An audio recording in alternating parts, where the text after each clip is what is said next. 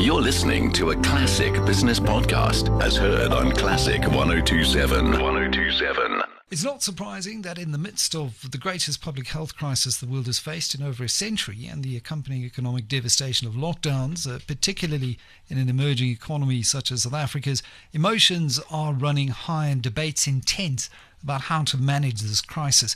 And there's still much we don't know about the virus or its effects, and the effects of the lockdowns, though, are beginning to be uh, gauged with much more regularity. We know that things like food insecurity, particularly child hunger, has increased. We know we're having uh, devastating impacts on uh, long term education outcomes, and uh, there's obviously the significant churn in the labour market, the economy slumping to its worst recession in the post World War era.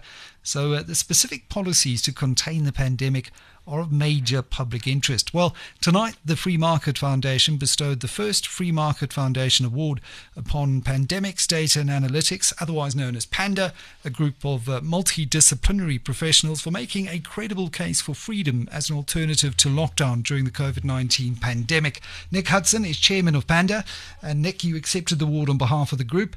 And uh, I know many have excoriated Panda, but you've remained steadfast to the line that you took early on in the pandemic that lockdowns cause more harm than they seek to prevent. You've been censored by big tech and by large swathes of the media.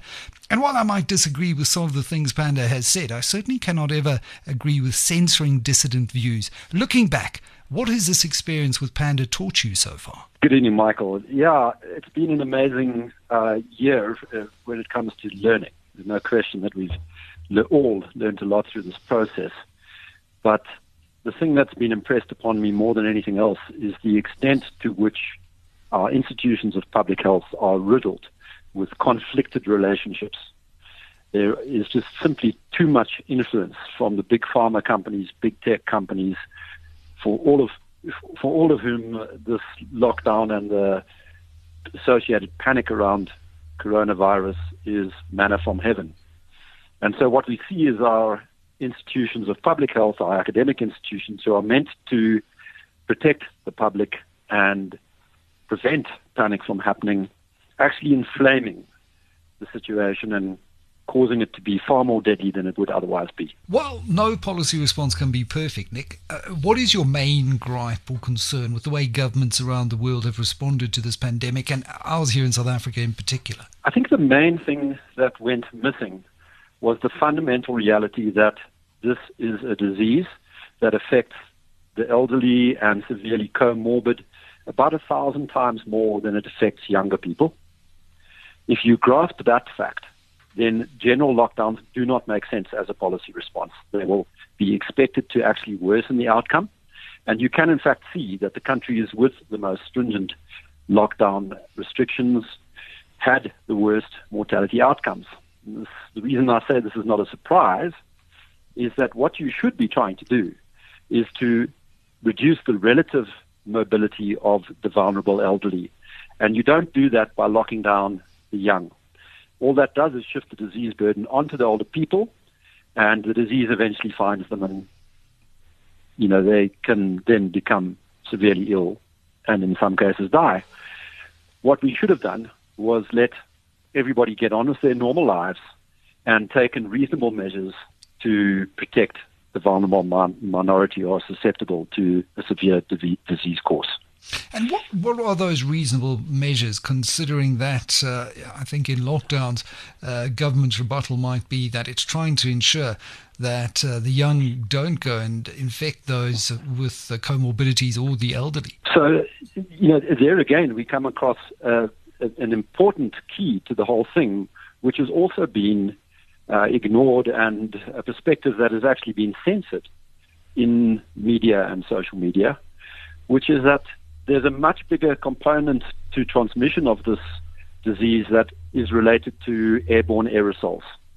There's been much made of the whole story of fomites, which is uh, viral uh, droplets on surfaces, you know, with all the sanitizing and so on that's gone on. And on the droplet in droplets, you know, that are meant to spray three or six feet or two meters or one meter, depending on which which health authority you're listening to. And that is those two forms, the, the fomite and droplet transmission, describe what we what we call contact transmission. So the extent of contact transmission has been overestimated, and the extent of airborne aerosol transmission has been underestimated. And what what if if you take the full measure of the the importance of airborne transmission, you take different strategies. For example, you will apply your attention to the ventilation of indoor spaces, especially in hospitals and nursing home uh, settings. And yet nobody has drawn attention to this very important life-saving story. Instead, we, we're running around wearing masks outdoors when transmission doesn't happen outdoors almost at all. And on, you know, putting stickers on the floor and plexiglass shields in restaurants and trying to keep everybody a certain space apart and lines for air, airplanes and so on. And that's all really nonsense. It's not doing anything to so, slow the spread, as as is, as is, as it's called. Uh, so the attention was on the wrong form of transmission. Mm. And if you want to protect old people, you make sure that the air that they're breathing, breathing is not laden with viral particles. And you do that by making sure that the spaces they occupy are well ventilated and that they spend as much time outdoors as possible. And I think, you know, Nick, where I tend to agree with you on that point is uh, in the use of blunt force lockdowns as a tool to stop the spread of the virus when weighed up against the economic cost to society, which also causes loss of life. Uh, where I tend to disagree with Panda is on the masks issue, uh, because the basic scientific question is does wearing a mask in a non medical setting reduce the probability of viral transmission? Either by the wearer or, or to yeah. the wearer. And I think, you know, just if you let me finish here, there's a very interesting, widely held view among medical scientists that if you look at the random c- controlled test, the RCT, which is the gold standard, that it hasn't been conclusive. But if you take mm. a different a different mechanistic reasoning, which was shared by hmm. uh, Shaun Miller recently. On, on, the other hand, it doesn't really require such agnosticism. In the present hmm. case, the logic may proceed as follows. You've got SARS CoV 2, it's a virus, it's transmitted from one to another. As you've just said, the main source is respiratory droplets, aerosolized. And mm-hmm. holding other factors constant, anything that reduces the volume of such droplets from contagious individuals will reduce transmission rates. So masks worn over the nose and mouth that are not overly porous will surely block transmission of some proportion of droplets. Therefore, masks should be worn. It seems a fairly straightforward reasoning. Mm. Yeah, and the intuitive logic is exactly as you spelled it out. You've done it very well.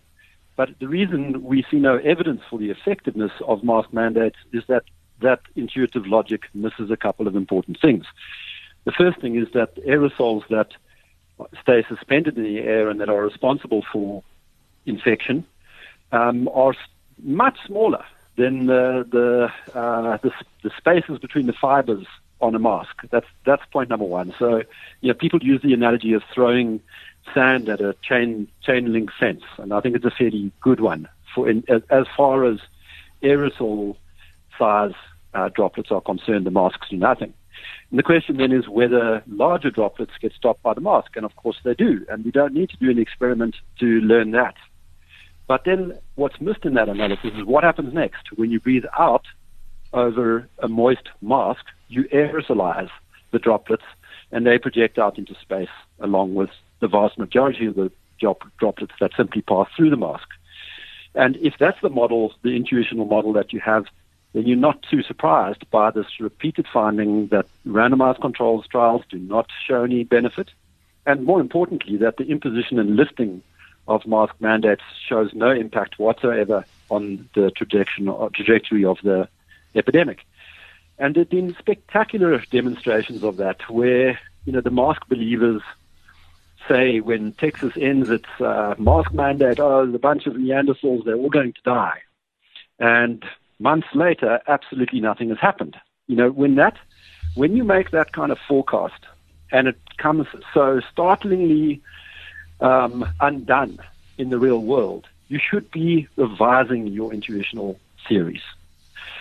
Our view has always been that the main thing the masks did was remind everybody of the constant presence of the deadly virus and that that was very bad for health outcomes. Fear is not a virtue. On another issue of critique from Professor Alex van den Heever, and uh, there, there, was a much publicized spat between yourselves and uh, Rebecca Davis and, and others at the Daily Maverick that eventually went to uh, the press ombud, and he was asked to give uh, a professional opinion. Uh, he took issue with your uh, likening the virus to the flu.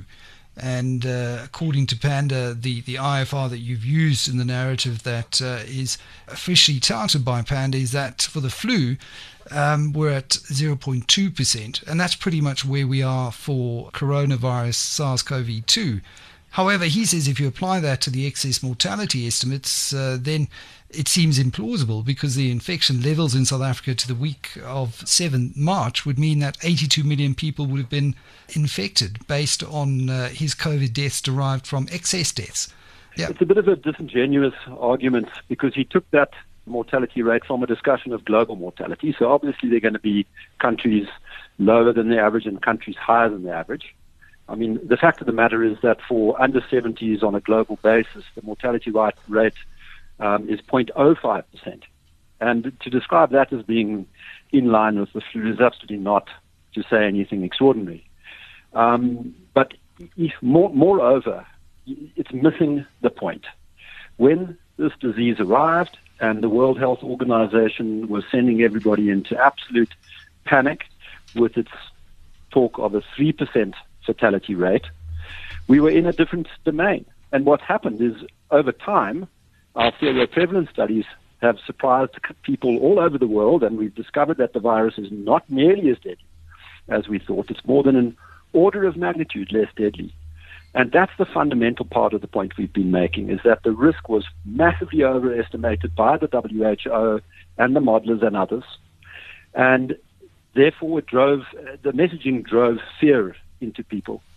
And that was a huge public health blunder. Fear is not your friend. So, you know, he can say that and we can quibble over whether it applies in South Africa or not, or, and if not, why not? Is it because of the policies we adopt, we, we adopted? We would say it is. Um, but to, to talk about us as misinforming the public because we repeated mm. statistics of the World Health Organization itself relating to global mortality is very disingenuous. Yeah, I mean, he uh, he says effectively that in an environment where we're dealing with this novel pathogen, it isn't advisable to be making statements that he's called reckless. What he says is what we should be doing is erring on the side of caution where evidence is weak, but where a public response is nevertheless required. Looking back, do you think potentially Panda has been reckless in its public utterances? Not at all. In fact, I would turn that around straight away when the evidence overwhelmingly is supportive of the assertion that lockdowns worsen mortality and that mask mandates do nothing. It's reckless to continue on recommending them at huge cost because those costs all come back to haunt us in the form of other public health problems. I think that all of those academics in that group of science, the scientists collective need to take a good hard look at themselves. They're deeply conflicted. They all receive funding from these large big tech and big pharma organizations, and they are unable to actually speak the truth, even if they do happen to stumble upon it. So that's the challenge that I would make here mm. to journalists in South Africa in general and to the public at large is to scrutinize the conflicts of interest of these scientists who keep on supporting these measures that have yielded so little benefit and come at such huge cost, not just a cost economically, but a cost in terms of public health and lives. And that cost will be with us for a very, very long time. What is next for Panda from here after receiving this uh, this recognition from the Free Market Foundation and uh, continuing to be uh, censored, I see, by um, big tech and certain parts of the media? Uh, what do you what do you do now with with Panda and the momentum and institutional capacity that you built up uh, through the pandemic? Well, we will continue to try and be the voice of proportion and reason in the face of these irrational and, and, and devastating measures. Um, I mean, even as we speak now, the, the call is out for a, a vaccine in every arm at enormous cost when the rest of our healthcare system is falling apart. We could substantively eliminate COVID as a significant cause of death by vaccinating around 5 to 10% of the population, the elderly and the vulnerable, So we asked the question why the misallocation of resources to this attempt to vaccinate everybody down to the children. This would seem to us to just be nonsensical from a public health perspective and a measure that absolutely should not be uh, proceeded with, especially in light of the fact that these vaccines are all still in their experimental phase. And the government uh, literally had more than a year to prepare hospitals and to organize staff. Uh, and we're now uh, with our major health facility in Charlotte, Maxeke, still closed uh, and having seemingly learned none of the lessons from the first two waves as well as the rumors mill swirls around uh, sending the economic uh, hub of the country back into level five. Nick Hudson, chairman of Panda, as always, thanks so much for holding a different view and for being unbowed with that view and uh, for helping us to think uh, very deeply about uh, what we are told and what we are led to believe about the uh, coronavirus pandemic. Thanks for your time.